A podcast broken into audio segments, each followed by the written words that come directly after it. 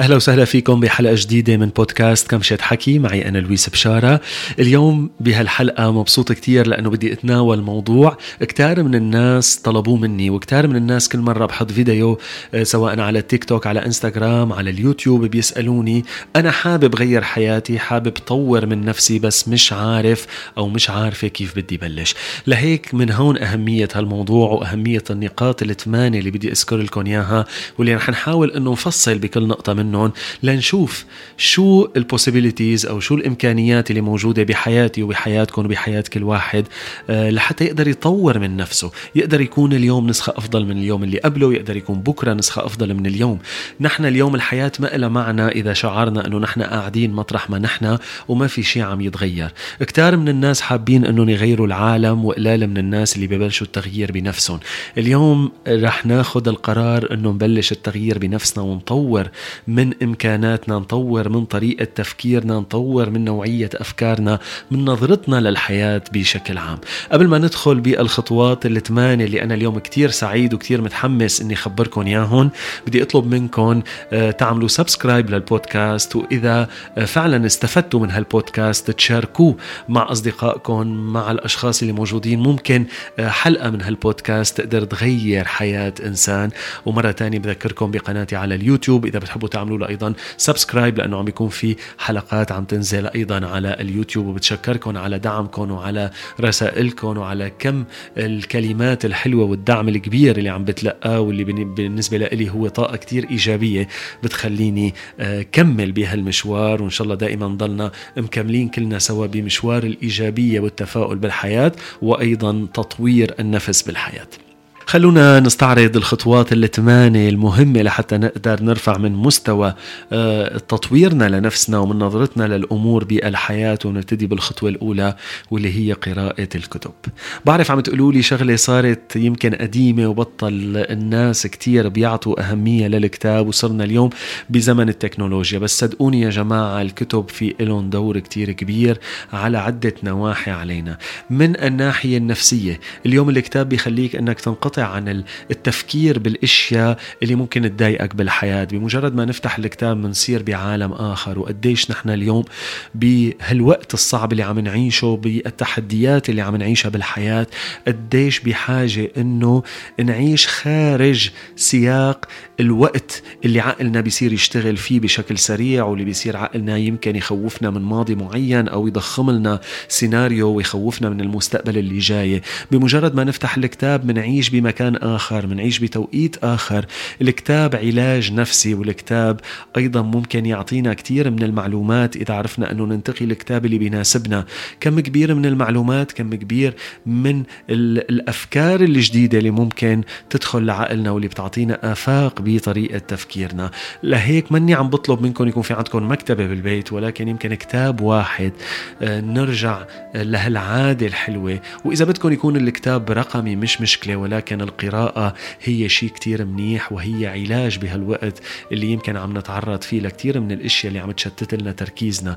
الكتب بحسب الدراسات كمان بتخلي الإنسان أكثر تركيز لما بيكون عم يقرأ وعم يتمعن بالكلمات فبتنمي عنده أيضا القدرة على التركيز. واليوم نحن بحاجة لهالميزة تكون موجودة أو لهالسكيل إنها تكون موجودة عنا لنقدر نركز بظل عالم صار في ملايين المسجز أو الرسائل اللي عم نتلقاها كل يوم ومع كل رسالة ممكن نكون عم آه، نفقد تركيزنا وانتباهنا. الطريقة الثانية اللي ممكن تساعدكم إنه تطوروا من شخصيتكم ومن نفسكم هي البودكاست. وكونوا مبسوطين لأنه أنتم من بين الأشخاص اللي هلأ عم تسمعوني على البودكاست يعني عم تقدروا إنكم آه، تحققوا هذا الشرط أو هالنقطة موجودة بحياتكم. وهيدا شيء كتير مهم. اليوم البودكاست بده يصير أو صار جزء كتير مهم من حياة الناس وخاصة الناس اللي حابين إنهم يحصلوا على المعلومة حابين إنهم يكونوا أفكار جديدة حابين إنهم يفهموا كيف عقلنا بيفكر وكيف مشاعر مشاعرنا بتتولد وكيف الرياكشن بيطلع وكيف فينا نحن نتحكم بطريقة تفكيرنا وكثير من المواضيع الثانية اليوم أنا بدعيكم حقيقة تستكشفوا أكثر وأكثر آه، محتويات رائعة موجودة على البودكاست ويصير البودكاست جزء من حياتكم وتستثمروا بنفسكم بالأوقات اللي ممكن تضيعوا بالأوقات اللي بالعادة ما بنكون عم نعمل فيها شيء مهم.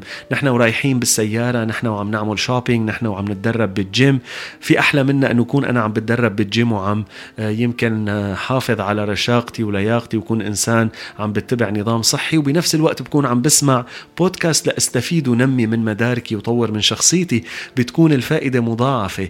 قبل ما تناموا أول ما تفيقوا بالوقت اللي أنتم بتختاروه فيكم تسمعوا المحتوى اللي أنتم بتحبوه واللي حابين أنكم تطوروا نفسكم فيه. لهيك أنا بدعيكم أنكم تتابعوا قد ما فيكم بودكاست سواء باللغة العربية أو بلغات تانية لأنه صار هالشي مصدر مهم جدا لأنه نطور من مداركنا ومن فهمنا للحياة. النقطة الثالثة اللي حابب إني أحكي فيها هي ال online courses الدروس اللي ممكن الواحد ياخذها أو الكورات اللي ممكن الواحد ياخذها عن طريق الأونلاين. اليوم ما في عذر لأي شخص ليقول ما بعرف أو بدي أعرف بس مش عارف شو هي الطريقة. الطريقة بسيطة وسهلة. اليوم عدد كبير من الجامعات حتى عم بيقدموا دروس مجانية. حاول إنك تحط هدف بحياتك وتقول أنا بدي اخذ صف واحد course واحد بالسنة لحتى نمي من معلوماتي ومن معارفي. حتى إذا كنت شخص مختص بمجال مجال معين. اليوم المعلومات عم تتغير التكنولوجيا عم تتغير ولازم تضلك دائما مواكب وعم تعمل refresh للمعلومات اللي عندك إياها. اليوم إذا أنت شخص حابب إنك تعمل مشروع تجاري ومنك ضليع كتير بال marketing فيك تاخذ course بكل بساطة. اليوم إذا أنت عم بتعاني من مشاكل آه، مع شريك حياتك فيك تاخذي course بال communication ونعرف كيف ممكن نت نتواصل بطريقة صحيحة لنحل مشاكلنا. اليوم إذا أنت شخص مدير بشغلك وفي عندك عدد من الموظفين وعم تعمل كثير من ال stress وما عم تعرف كيف ممكن تنسق بيناتهم وكيف ممكن تدير هالأشخاص بهالشركة اللي أنت عم بتقودها اليوم فيك تاخذ course لتدرس أكثر عن ال leadership وكيف فيك تنمي المهارات القيادية. اليوم أنت شخص وحابب إنك تقدم محتوى أو content على ال social media فيك تتعلم من المونتاج لل editing للصوت لحتى طريقة التصوير والإضاءة. فيك تعمل كل شيء وتنمي من مواهبك بشكل أساسي عن طريق الأونلاين. حاولوا انكم تاخذوا course على الأقل مرة أو course واحد بالسنة لحتى تزيدوا معلوماتكم تعملوا update لمعلوماتكم لحتى تطوروا من نفسكم وسيلة كتير مهمة ما لازم تكون موجودة ونحن ما عم نستفيد منها. النصيحة الرابعة لازم ترجعوا تعملوا الهوايات سواء الهوايات القديمة اللي كانت عندكم وما عندكم وقت لحتى تمارسوها أو الهوايات اللي موجودة بقلبكم وبتحبوا أنكم تعملوها بس ولا مرة كسرتوا هالحاجز وصرتوا عم بتمارسوا الهواية. عدم ممارسة الهوايات بيرجع لكتير من الأمور. أحيانا نحن بنكون أشخاص ما بنعرف ننظم يومنا. يعني بنقول أنا بحب أني أعمل هالرياضة ولكن بتمضى الأيام والأشهر ويمكن تيجي الصيفية وتخلص وأنا ما أعمل الهواية اللي أنا حابب أني أعملها لأني ببساطة ماني عارف كيف نظم وقتي. لهيك الهواية اليوم هي وقت لازم أعيشه لنفسي ولحالي. ابتعد فيه عن كتير من ال stress. الهواية بتخطفني من ال stress اللي أنا يمكن مواجهه بالحياة. الهواية هي اللي بتخصص لي وقت لنفسي كون فيها عم بتحدى نفسي وما في أحسن من أني أتحدى نفسي لحتى أقدر يكون في عندي مواهب و skills بهالحياة وأقدر أني أكون واثق بنفسي أكثر الهوايات ممكن تجمعنا بأشخاص بيتشاركوا معنا نفس الهواية بيخلونا نكون أشخاص يمكن آه، آه، اجتماعيين أكثر بهالحياة بخلونا أشخاص نقدر ننمي ثقتنا بنفسنا. فوجود هواية بحياتك هو شيء كتير مهم وكتير أساسي. وإذا اليوم أنت ما عم بتمارس هواية بحياتك لازم تسعى أنه يكون في عندك هالوقت اللي بتخصصه لنفسك. سواء رسم سواء رياضة سواء أي نوع من أنواع الهوايات. ولكن الهواية في لها دور كتير كبير بأنها تطور من طريقة تفكيرك تعطيك ثقة كتير كبيرة بالنفس. وما في أحلى من الواحد لما بيكون عم يتحدى نفسه وعم يقدر يثبت لنفسه إنه هو على قدر التحدي. النصيحة الخامسة إنك تحصل على نقد ونقد بناء من الناس وإنك تعرف كيف تتعامل مع هذا النقد. للأسف بكثير من الأحيان في ناس بيوجهوا لنا كلام وبناخذ كلامهم على إنه هو نقد غير بناء ونصير نعمل ردة فعل سلبية جدا وبيصير فعلا كلامهم أو نقدهم غير البناء يأثر فينا بطريقة سلبية. اليوم لازم نعرف كيف نتقبل أي نقد والنقد لما الناس بتوجه لنا كلام ما ناخذ هذا الكلام كتير شخصي. وما ناخذ الشيء اللي عم يقولوا لنا إياه ونعتبر إنه نحن الشيء اللي هن عم يقولوا لنا إياه. بالعكس ناخذ النقد على إنه feedback ودايما دايما نصيحتي لكم لما شخص يوجه لكم نقد شو ما كانت طبيعة هذا النقد ما تعملوا reaction فوري.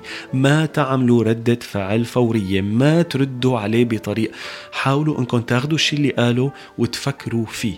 وتسمعوا الكلام وتحللوا الكلام قبل ما تعملوا reaction ال reaction السريعة على أي نقد رح يعمل لكم آثار كتير سلبية. ونحاول دائما حتى إذا كان النقد بحياتنا سلبي نحاول أنه نفكر فيه وبالآخر نشتغل لحتى نكون أشخاص أحسن بالحياة وناخذ هذا الكلام على أساس أنه هو فيدباك ممكن يساعدنا لنكون أشخاص أحسن وأفضل بالحياة.